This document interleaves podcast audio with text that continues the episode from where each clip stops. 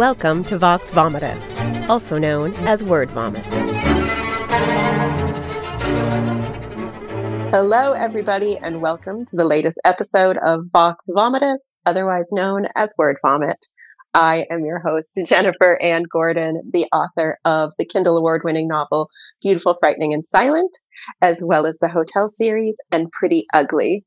Joining me today, as always, is my Vox Vomitus vixen, Allison Martine, authoress of the Bourbon books, including the award winning novel Dibs since September and Move on Melinda. With us today is Lori Rader Day, and she is here to talk about her latest book, Death at Greenway. Welcome, Lori, to Vox Vomitus. Woo! Yay! Thank you so much for having me. Thank you for being here. Um, Lori, tell our listeners a little bit about yourself and a little bit about Death at Greenway with no spoilers for no spoilers. Of no course, spoilers. Of course.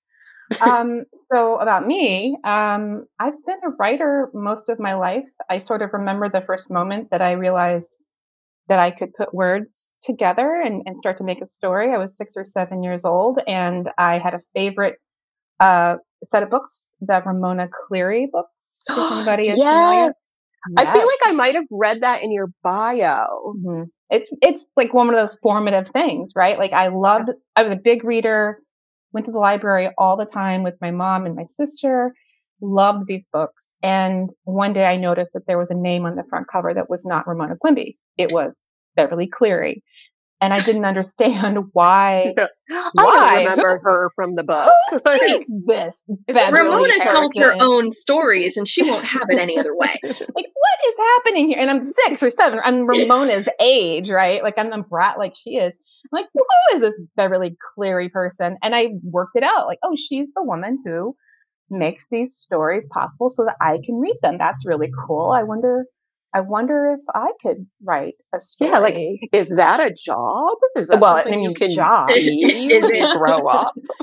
I mean, not even a job, really. Like, like is that a thing? Is that is this is a thing that people create these stories? Well, I'm really interested in stories, so maybe I should give it a try. And I remember trying to put some words together and starting a Ramona Quimby story, of course. Uh, Fan fiction. my favorite. It, early fanfic. I mean, we didn't call it then. This is it plagiarism. we called it theft. so, yeah. Uh, yeah. So my first creative act was uh, crime, and I think that is a is a good. Uh, you know, starter for the the life of crime I have led ever since. I feel uh, like you're in good company here. One of the first things I remember writing was a Nightmare on Elm Street fan fiction, I guess, yeah. I've turned it in for like an assignment for school. Yeah, your teacher rejected it too. He did reject it. He didn't even grade it. He just wrote no oh. on it. No and gave it back. And I'm like, huh. Well, what was the assignment? That's not fair. It was just probably like, didn't involve that. Just like it was just like, you know, I was like 10 or something. It was just like, write a story, write anything you want. And I was like, okay. I want to write. I don't know why I wanted to write that, but I did. I don't think that's fair. I think you should have been able to to write that story as long as it was an mm-hmm. original story with those characters. I mean, I it, seemed, it, it seemed maybe original enough for someone who had I never mean, seen the movies other than school, like Come on. right? You hadn't seen the movies. You weren't old enough to see the movies. well, yeah, but well, I kept like, seeing like the previews for it, and I'm like, ooh, that looks terrifying. Well, it's like all the kids right now running around dressed like Squid Game. They're like, Squid Game. Like, please tell me you have not seen Squid Game, but they all think it's really cool, but they have no idea what it really is. But they're like, yeah, I'm in Squid Game. squids. That's hilarious. I'm dressed like a squid, so I'm in Squid Game. Mm-hmm. Same thing, totally. I obviously have not seen Squid Game. Um, I only I made know, it four. I know a little bit about it. Uh, so I think you were unfairly. Uh, I, this is we could talk about this the whole time. Unfairly categorized as not original because you're writing genre fiction. Yes. Yeah, yeah you have mm. no idea how well. no, I do. um, oh so, so I wrote my whole life. Uh, I'm from Central Indiana. I, you know, wrote in high school. I suddenly started finishing things. I wrote in college, but I didn't get serious about it until um, a friend of mine from high school, who I had beaten in a writing competition, published his first book. oh, oh, yes. I mean, the, the, core oh, of my being is it. now theft and envy. Yeah. We're working on our seven deadlies right there, Lori. I like I, it. I think so. I think uh, checking them off. Um, but it, I like to think that envy actually fueled me because I had not been writing. I had, mm. you know, graduated college and started a job, and, and I had a writing job. Uh, I was doing some really excellent healthcare articles, but um, someone's got to. I mean, somebody does, and I have, and it's not a bad job. But it, I also had not written anything for myself in about five years when his book was coming out, and I was so. And now you say this was a friend of yours, or was it like a frenemy of yours? I was say friend. no, he he was and is a friend of mine. Uh, he's like, but in that moment now. that he he was published, he was not your friend. That split in second. in the moment in, in your brain, he I became actually, my enemy. it was it was actually a very interesting moment in like adulthood because I was so envious, but I was also so happy simultaneously for him I went down to the nearest Barnes and Noble, the only bookstore I could get to in my lunch hour, writing healthcare articles, and bought every copy on the shelf and just started passing them out to anyone who was oh interested. Okay, for any uh, Loera High School class of 96ers who want to just go buy a bunch of my books and hand them out, I am okay with that. Oh, I wish I had friends in high school. oh Oh, man, too late. no, I really should have made some different life choices. Friends. I'm just saying class of yeah. anybody. Vaguely anybody, anybody. I will say I was so excited once because a boy that my mom used to babysit bought my book and like sent me a mm-hmm. message on Facebook and he was like, I just bought your book. And I'm like, oh my gosh. Oh, cool. Thank you. Are we related? I know. I was like, that's who it was, right? yeah.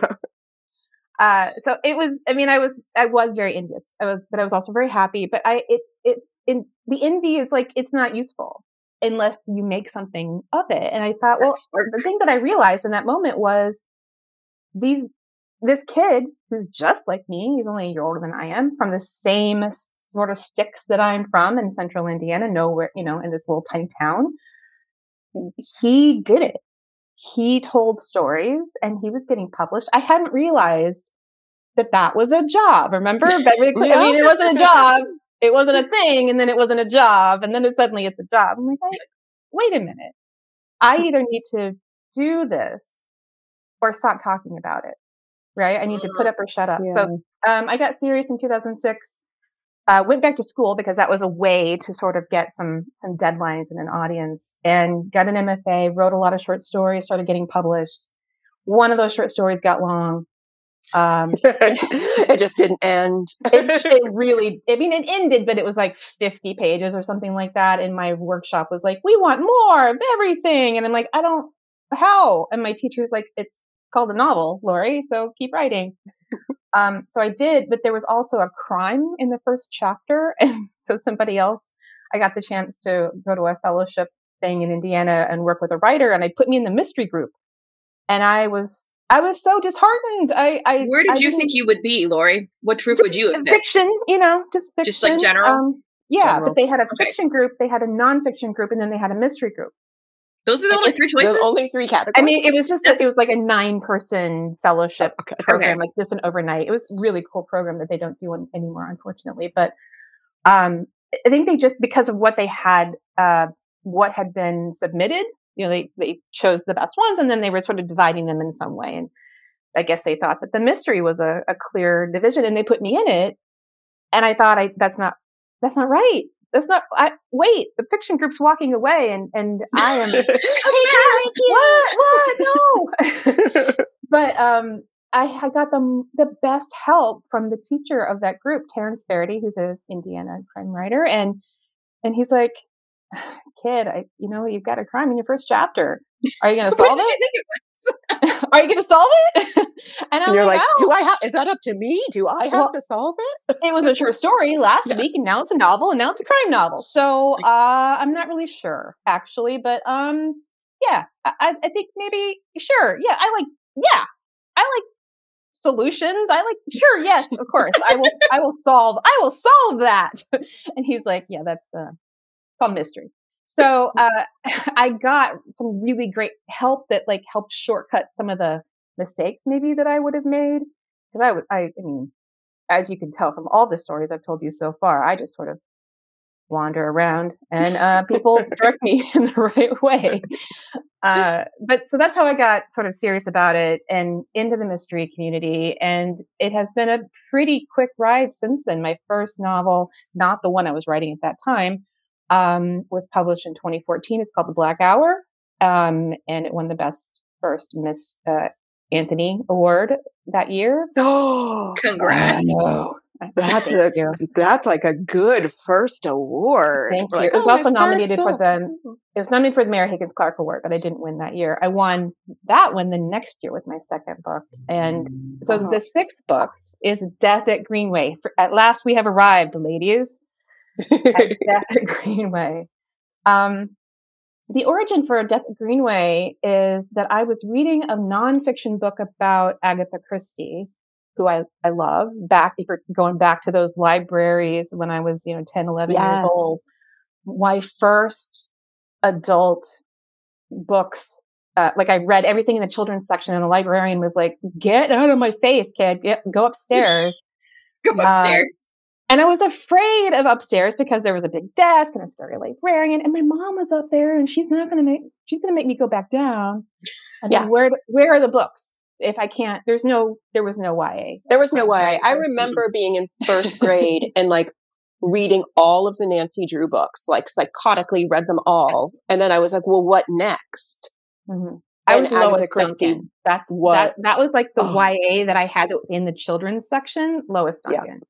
Yeah. Yeah. I went from like Nancy Drew to then I went through like Agatha Christie. This was in my school library. But then once I was like allowed, my parents like were like, I guess she's really into reading. We should like bring her to the town library. But then they realized I stopped returning books. I would just take oh. them because I like they're like trophies you're a klepto? to me because I'm like a klepto. Because um, you love them. And then they so were like, nope, she she can't go to the library anymore because she won't return the books. But they always said, we'll buy you any book you want. Because if you're reading, That's amazing. So I like really took advantage of that. And I went into like the Lois Duncan, Christopher Pike, the, the one little shelf of YA that they had. yeah. So, so for younger, younger listeners, they may not understand this whole concept of there was no YA when we were when we were growing up. It was like, hey, so you finish Nancy Drew and then you've got to go read something where who knows what's going on and your mom may or may not want you to read it. And my mom definitely didn't. So I, I know, I think ours had this tiny little shelf of YA and I, I remember reading a couple books that were there, but that really wasn't, it wasn't a thing until some of the later authors started doing, hey, there are that, readers who are between the ages of 12 and 16 and they might want to read something yeah. that's kind of aimed at them. Because like I remember a, the yeah, shelf them, having right? Ramona Quimby, age eight. Uh, mm-hmm. Are you there, God, It's Me Margaret? Mm-hmm. Trumpet of the Swans. Lois Duncan, Christopher Pike They were all like kind of Wait, grouped in, together. Were those in YA? Because that's not YA. They're not YA, but we, we, there was mine was Robert. Section. Ro- mine was Robert Cormier. Uh, I am the cheese. There were a couple Robert Cormier books. Okay. Yeah. So, and I know the second one I read. I'm trying to remember what the name of it was, but it involved like in, a kid who could in turn invisible and then he witnessed boy and girl twins doing stuff. So I'm sure this was not for like little little kids, but it was wow. in the YA section. I'll remember what it is later. Sorry. I mean, I, we literally had no YA section. It was the bottom floor was like picture books in the middle. I don't know what the other side was. Maybe middle mm-hmm. and middle grade to Lois Duncan is all in one place. Like yeah. E.L. Konigsburg was my favorite um, from the Mixed Up Files, um, and Lois Duncan right there next to each other. And then, you know, I kept bothering the librarian and she's like, go upstairs. We're so I was, you. but I was nervous because I thought she sent me up and my mom's going to send me down. Yeah. You'll There's just be no stuck on the stairs. I'll just be on the stairs. I can't go to the library anymore. So I ducked into the first doorway before the big scary desk, and it was the mystery room. I literally found Agatha Christie by ducking because you were like, I'm scared, scared, of the desk. yeah, and, and the, you know they have bright, you know, easy to like look at covers, and it, so I just like started picking things off the shelves, and I loved her. Mary Higgins Clark was an early favorite. I was way too young for her. I didn't know what and then you was going on. But I loved, I, I, and I know I was in seventh grade reading Mary Higgins Clark on the bus, like telling all my friends, "You guys, you have to read these books." Um, and they're like, uh, no, our parents won't allow Our parents won't allow it. our parents watch what we're doing. Okay, there was there was no shelf. There was no room. There was no I, yeah. Christopher Pike was coming along. My sister was reading him, but I I don't. I think I was just a little too old. I'm old. Um, but that, so I love Agatha Christie forever. Um, today is the anniversary of her death, by the way, 1976. This is um, so perfect that we are doing the show today. Well, and, and it's National Hot Tea Day. which what? I've already celebrated. National Hot Tea Day, which I've already celebrated many times over. I mean, I, I was drinking. You guys. I, I guess I'll have to have some later. Right now, I'm just drinking basic white girl drink. I'm just drinking like just water. Water. Yeah, I already had boring. many, many teas. Maybe that's why I'm like, yeah, let's talk about everything. well, I, I was going to ask though where the whole Agatha Christie thing came from, but it's one of those things where it's never gone out of style to appreciate her. But it was just funny because I was closing up my tabs before we came on here, and one of my reader services is like, "Oh yeah, new Agatha Christie collection being released." I'm like, she's been dead a while now. How's she releasing books? And I know it's a collection, but still, the interest has not dead, has not subsided. The family is definitely packaging up everything that they have the rights to, and and uh, putting short story collections together, which is really cool. They had a winter collection. I think they have like a like a romance. Uh, some of them that have like romance uh, twinge to them, tinge to them, which is really cool. They yeah, make they, me twinge.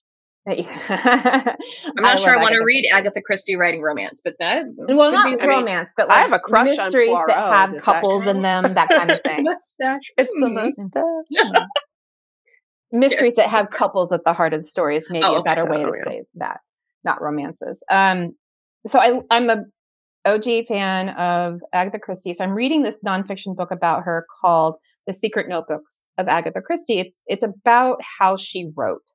Um, it is for super fans. I think I'm not sure casual fans will find it as fascinating as I did, but it's it's about. Um, so she's a notebook girl, uh, sh- but she didn't use one notebook per project. She had notebooks all over her houses, and so she would just reach for. Oh, I need to work something out, so I'm just going to reach for the nearest notebook, and then and jot some things down and work some things out, and then okay and then puts it down and then goes back to the typewriter when she's ready, right? She, it's mostly from here to the typewriter that she's working, but um, here, noggin, if people you can't see me. Um, so she she used all these notebooks, but then there's no system to the notebooks, right? So the family had a researcher uh, offer to come in. John Curran came in and and cataloged these notebooks and and figured out how she used them how her books developed over time. Again, super fans only, probably. It was fascinating. Because you need um, one of those like um it's like the zodiacs like code breaking people have to come in and like so. figure out how how the notebooks fit together. The, the, like the Da Vinci code, code is definitely yeah. I mean, I think he developed in a way a little bit of a code trying to figure out which book that she's talking about in yeah. some places and and then and then three notebooks away and yeah. the numbers aren't necessarily in order that kind of thing. Um so she uh, that's how she worked and so, but in the introduction of this book before i even got to the part where i'm fascinated by how she worked uh, he's talking about um, sort of all the uh, inspirations for her work that you know she wrote about this place and she wrote about this place and and all this is sneaked into her work and he mentioned uh, in about a half sentence, maybe five or six words, that Greenway House, her beloved summer home, her holiday home, was used in World War II to house child evacuees.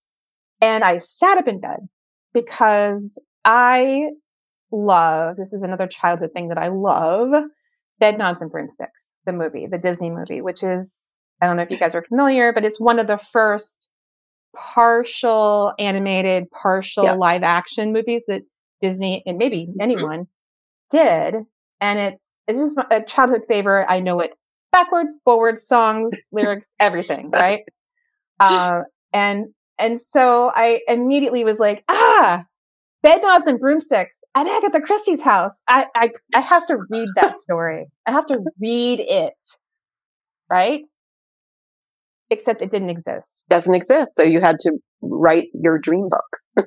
I, I, did, yeah, and that was the that was the gist of the you know I okay I, well somebody has to write it, and I kind of was so, expecting somebody to write it any minute, like somebody is going to get to right. this World War II story.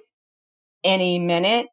Um, I kind of thought maybe somebody else would do it. Somebody British, you know, somebody with a history, a history degree or some interest in research, which I did not possess at the time. Um, but I also didn't tell people about it. I kept it secret because obviously in my heart of hearts, I thought maybe, maybe it could be me.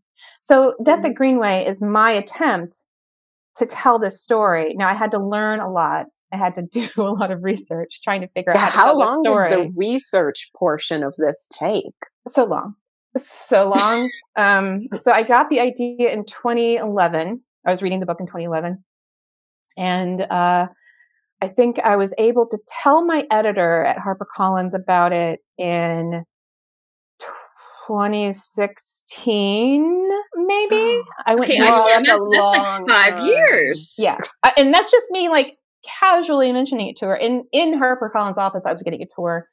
Um, there's a wall with Agatha Christie's face on it in her words, like designed out of her words, and I'm like, mm-hmm. ooh, mm-hmm. goals. Yeah, I want one of those. I want a wall with my face yes. made out of my words. And they also had one for Beverly Cleary because she was published by Harper as well. So I ah. was like fangirling all over the place, right? And I was telling her my my Beverly Cleary story, and then I and I got to Agatha, and I'm like, oh, I have an Agatha Christie story I might like to write someday. And so she's like, oh, tell me after lunch. So we went to lunch. Walking back to the office, and she's like, all right, tell me. And so I'm like, well, I don't really have how I'm going to do this, but you know, uh, bedknobs and broomsticks attack, you know, in World War II, three million children, 10 I didn't know 10 yet, but 10 children were sent to Agatha Christie's house. Um, and she's like, hmm, okay, but not next. I'm like, oh God, not next. Are you kidding me? This is 2016. I'm working on, I think, my uh, fourth book at the time, writing, drafting my fourth book. Not next. No, that's crazy. Um, but in a couple of contracts, I think later, um, instead of asking what I wanted to write or asking okay, here's a book I've written. This is number the book for this contract. They usually were like, oh, and then number four or num or Lori Rader Day number six, right? Just numbers. But in this case, she was like, what was that? Uh, what was that? Agatha thing? What was that? Bread and, bread knobs and broomsticks idea. Yeah. Kids somewhere. Yeah. Except I had finished the book that we were offering. And so my Agatha Christie idea from 2011 had been simmering at this point for like six years. And I hadn't really started working on it all that much. And it became my front burner project in an afternoon. So, um, oh, yeah, the research no took pressure. Way, you're writing the research took, you mean, I don't even know when I started the research. It sort of did it in layers. One of the first things I did was, um, I visited Greenway in 2017. I have a friend who is English who lives in Bristol. So I went to visit her and I said, I need to go to Greenway. So she took me to Greenway. We did all the Agatha Christie tourist stops. It was great. And we just went around the house looking and noting and taking pictures and just, I was really at this point, really just trying to, I, hadn't sold it yet. I think I sold it in 2018 is, or some 2000, yeah, 2018. So it was just me trying to see, can the story be told? you know what is the story what how much can i yeah. how much can i learn um, and there wasn't much in the house uh, there wasn't anything in the house really about the kids so we asked a docent who was probably like oh thank god somebody asked me a question um, I don't just have to stand here. she was literally standing on a staircase, like, uh, and so she's like, "Oh yeah, there's this little uh, like a binder with some printed pages, and and there was a picture of a little girl about six years old with pigtails, and it had her full name. And she was uh, one of the children who had stayed at Greenway. And she, as an adult, wrote to Greenway and said, Here's what I remember about being at Greenway. Right. Was it Doreen? It was Doreen. Yes. I know. I'm like, it was Doreen, wasn't it? it's Doreen, um, little six year old Doreen. And I fell in love. Um, but I, the word, there was a letter to me. It was like, okay, there's something because there was nothing. There was no book. There was no nonfiction book. There was this half sentence that I had discovered in the Curran book, right? Um, so they're like, oh, if you're, if, if that, you know, is exciting to you, let's, go upstairs. So they took us to this room that's behind Agatha Christie's bedroom that they keep locked. It's not open to the public. and there's a cabinet inside. And when you open the doors, the shelves still have the names of five of the children who stayed at the house during World War II. The the so girls, like their the little cubbies. Girls. Doreen is right on. Yes, the cubbies where they kept their their extra clothes or their pajamas, that kind of thing. Their little their little books with their pictures from home and that sort of thing. Yeah, so Doreen's name is right there on the shelf, and I that story had been very casual to me, like oh maybe maybe. When I saw the names on the cabinet, I was like, they're going to have to rip this out of my dead cold hands. I need to tell this story. And I think it was also that I thought, well, the history isn't too ancient then.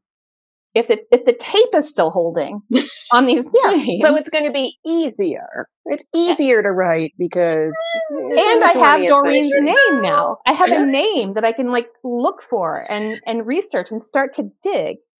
Um, and so I started doing that and, and found Doreen in Canada. Um, we are now pen pals by email. We're friends.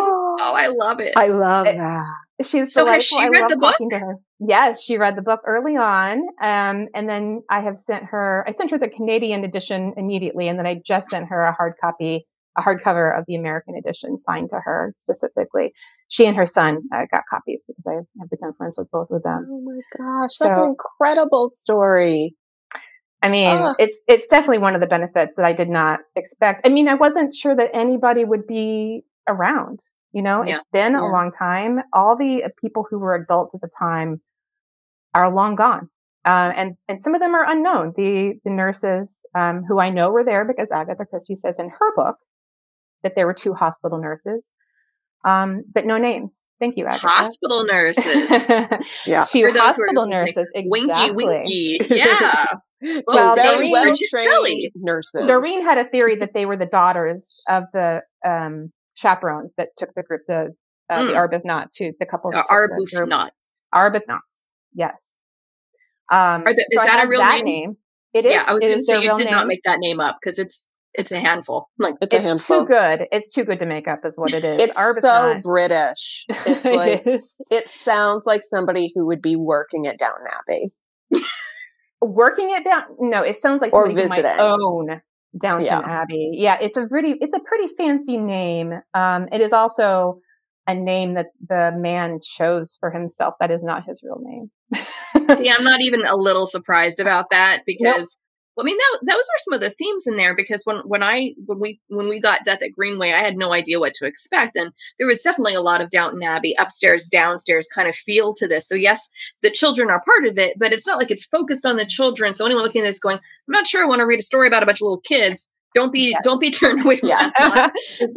it's the, the nurses that we're focusing on and the people yeah. who there who are there and the things that happen while these kids are there, and that's what brings them there. But it's not like oh, this is None of the kids get. I was joking that Agatha Christie comes back later in the book and stabs all the children. That does not happen. That does not happen. happen. doesn't happen. The children are fine because no exactly spoilers, because the just, children come on. survived this episode, as far as we know. And Doreen, now a friend of mine, so I Doreen says fine. Got, I, one of the things I got from Doreen that I really wanted the book to get to was that Doreen, as a evacuee at Greenway, felt very protected and safe and loved and oh. remembers only fondly her time there. And I just didn't, I didn't want to mess that up, but I had to do a crime story because hi, that's what I write. Because that's what you write. You write crime. So you can, and you, you, don't want to like kill any of these like benevolently beautiful children. Like don't hurt the urchins. Don't or anyone who I could find who was real. So some of yeah, the house yeah. staff, I, I had like a last name and was able to like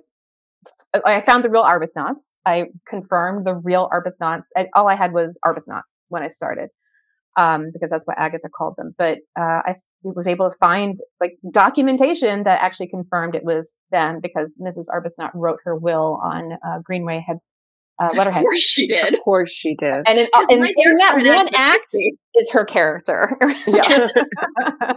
yeah, like not then, shocked at all. not shocked. And then the Scaldwells are the couple who uh, lived at the house and yeah. worked there for like, Agatha.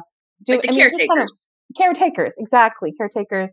And the estate of Agatha Christie gave me the name Scaldwell saying, this might be them, but we don't really know. We don't really have any information. They had one detail that Mr. Scaldwell's nephew was killed in the war uh, very early on, and he was 20 years old. He was in the uh, Royal Air Force. So that was enough to triangulate and find that detail. It's actually Mrs. Scaldwell's nephew. Found them, confirmed these are the people. And also, I mean, hats, hats off to ancestry.com. I spent, I lived there for six weeks, just lived there. It's in my mail. Uh, one of the things you can get there is like the, uh, you know, the documents, the, um, the, uh, like the census, register. Yeah. the census, yeah. exactly. Yeah. It's called a register. baptized and, yeah. Yeah. Agatha Christie's in there, you know, on the day they took the, the register census at Greenway. So, and she and her husband were also there the day war was announced, which I know from reading both of their autobiographies. So, Agatha's in the book, not a lot because it's about the house. And she did leave the house and go to London to sort of famously work as a pharmacist uh, assistant during the war. So she was there, but I, you know, she came and came and went. When I learned that she tried to sell Greenway during the war, I'm like, oh, honey. you're like, oh, she's got to come back now. she got to come back. Well, then there's there's that whole plot then of well, what's going to happen and who should be here, children or should there be people stationed here? And there are cannons on that hill. Is that really a good place for the kids to be playing? Yay, well, they're old cannon. They're not functional cannons. they were still like riding them like a horse. these kids, and I'm just picturing my youngest, who's the boy, be like, "I'm riding on a cannon." Like, oh, they had to. There's no way they didn't ride those things like ponies. But they did. And I mean, they're still there to this day. They're from like this, you know, fighting off the Spanish Armada. Mm. So it's uh this place they're has been used now. for uh, for generations. Um, it was, and that was one of the things that I did not expect. I didn't set out to write a, a war book exactly, and I did. I definitely didn't want to go into the trenches. I think those stories are great. I, there are many of them that I really like, but um, I'm that's not the kind of story I, I write. But as I researched the house, more and more, um, some of these themes started sneaking in in places that I did not intend. And, and one of the things I knew was that the house was requisitioned by the Admiralty. So it kicked the group of children out. They had to move on. So they, they stayed in two different other places uh, before the war finished and they went back to their parents. These are, of course, children who had parents. Um, I don't know if they all survived, but they were not orphans. Um, some of the stories about evacuees seems like they're orphans uh, in the same way that, you know, all children's book protagonists are orphans because yeah. it's easier to have oh, yeah. Parents. You've got to get rid of the parents first. Kill the parents, right? But say, that's back to YA. First rule of YA is kill all your parents. Yeah, like there can't be parents around. Like mm-hmm. no, it's boring. It's you know there there are rules when there are parents, right? But these children actually had parents and would have seen their parents. They would have gotten visits from them. Um, you know, over over the entire war. But they were gone for six years, almost like four four and a half to six years, depending on you know how Incredible. soon they went. And um, I, I can't even imagine that. Like, there's a later part, and it's it's not really a spoiler because it's not central to the plot. But when these when these children are being reunited with parents that they don't even really know, that just it just broke me because the idea of a little one like, hey, this one's a baby because Mrs. Arbuthnot's mm-hmm. running around with babies, and well, yeah, you want to keep the baby safe, but where's baby's mom that whole time? Right. The baby's mom is maybe working in a factory, yeah. or yeah. yeah. And, and then when baby goes back, that's sure that's mom. I don't know who you are.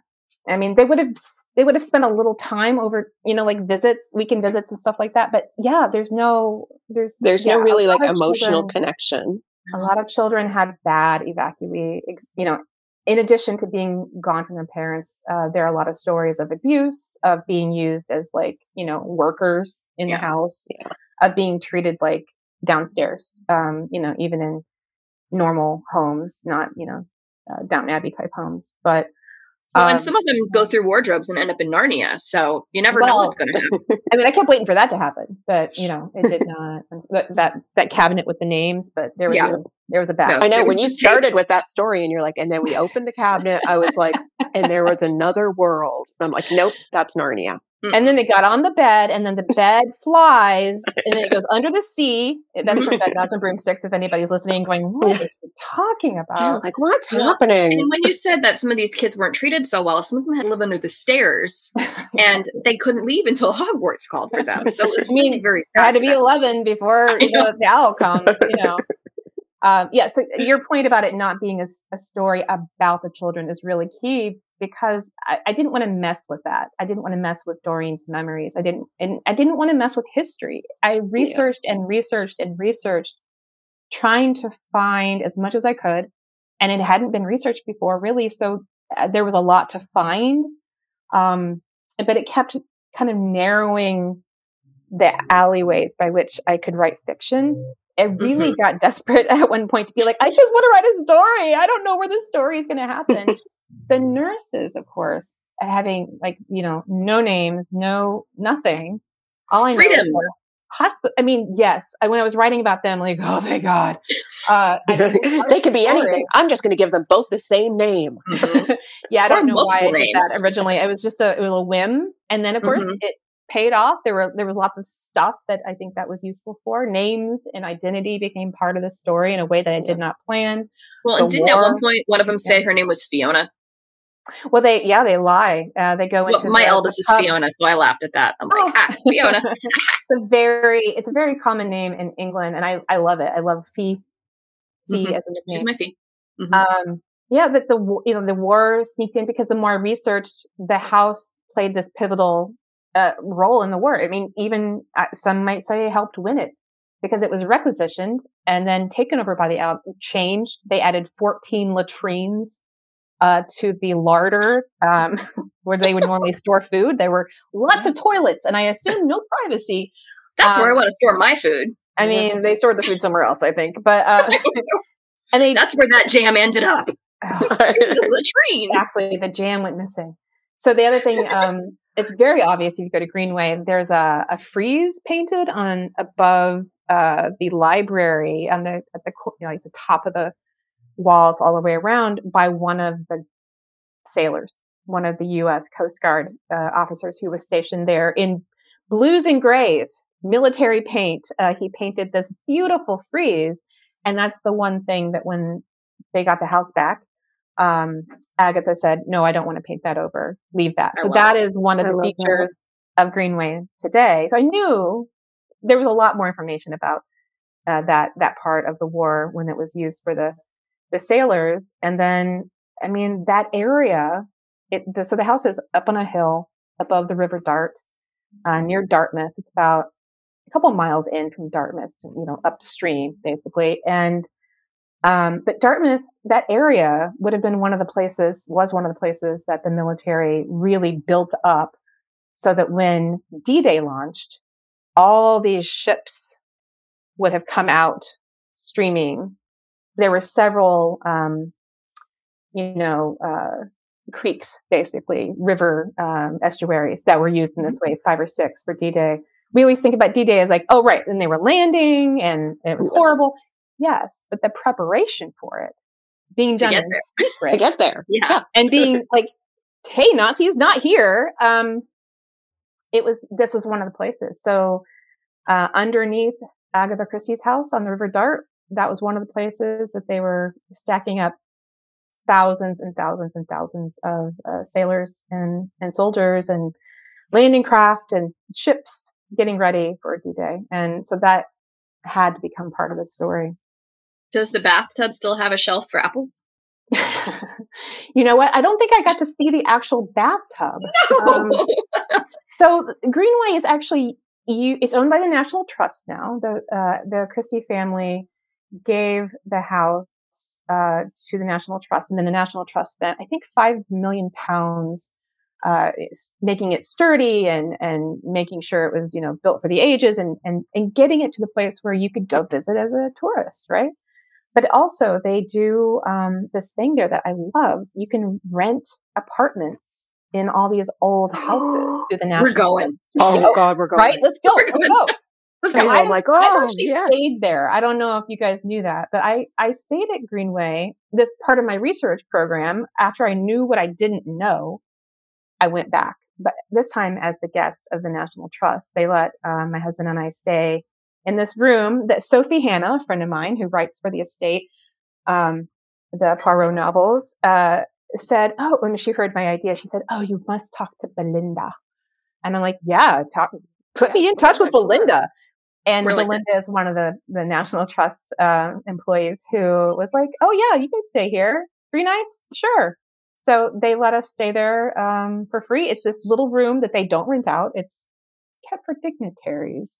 Um, it's really a one oh, like you, Lori. You're a dignitary. Well, like Sophie Hannah, more like, but okay. but but you know, friend of Sophie Hannah. It's really Good a enough. one person kind of writer retreat situation. But uh, my husband, but your husband was there, so so we went and we just we just lived there. The people who rented the apartments, the top floors, I think maybe three apartments, and I think it's sort of like oh, a big family could rent the, the whole thing, kind of thing. Um, they're not there because of Agatha Christie they're there to, you know, take the ferry to Dartmouth or they're there to take a river cruise or they're, I don't, I literally don't know what they, these people were doing. They would be gone all day and they'd come stomping home at midnight or so. Uh, by which time we were like, we're, we're in bed. But, uh, what we were there like we lived there. So the, the staff who works there during the day and, you know, for the visitors, they come in around 9.30 and they, at the stroke of 5.30, it is a ghost town. They're gone. Um, so, but we stayed on and we, we didn't have anywhere to go. We didn't have access to a car. So if we wanted to go to town, we walked into town. We took the ferry to Dartmouth. We did all the things that I thought the nurses might do this. The nurses would do that. Yeah. Yeah. yeah. we just lived there like Agatha and Max. We had a little drink on the hill and, uh, it was great. It was wonderful. But you can rent those apartments, and I actually would love to go. Um, well, let's do, writers. We'll do that. Yeah. yeah. Like, let's do that. writers retreat at Agatha's house. Writers retreat, writers retreat. Let's go. Um, and then, of course, like somebody's going to go missing or there's going to be a crime and oh, then I mean, we'll all have to solve it. Somebody was like, oh, you could, your next book, you could write a contemporary. And I'm like, I need a little break from, uh, yeah, like, I love it, but I need a little hard stop uh, and write something different. But maybe you could write just like um like a fan fiction combo of like Ramona visits Greenway. Adult She's Ramona. On the bed. No, no, she goes. Whatever. Ramona. Just mashup of all the things we've talked about. exactly. Um, Lori, I hate to say this, we are out of time. Um, That's too bad because it has been a lot of fun talking to you. Lately. You have been wonderful. I know for people who are just listening to this, like we're blowing kisses. That's kissy like, faces. Mwah, yeah, mwah, mwah. faces. Um, so thank you, Lori, for being here. Thank you to Roman, our producer, and Pam Stack, our executive producer. This has been a copywritten podcast by the Authors on the Air Global Radio Network. Stay tuned next week. I'm going to massacre this name, I think, when we have Amanda Jayatissa. I think that's right. I that could be right. Amanda that sounds Jayatissa, right. And uh, she will be here talking about her debut novel, My Sweet Girl. So until then, bye. Bye.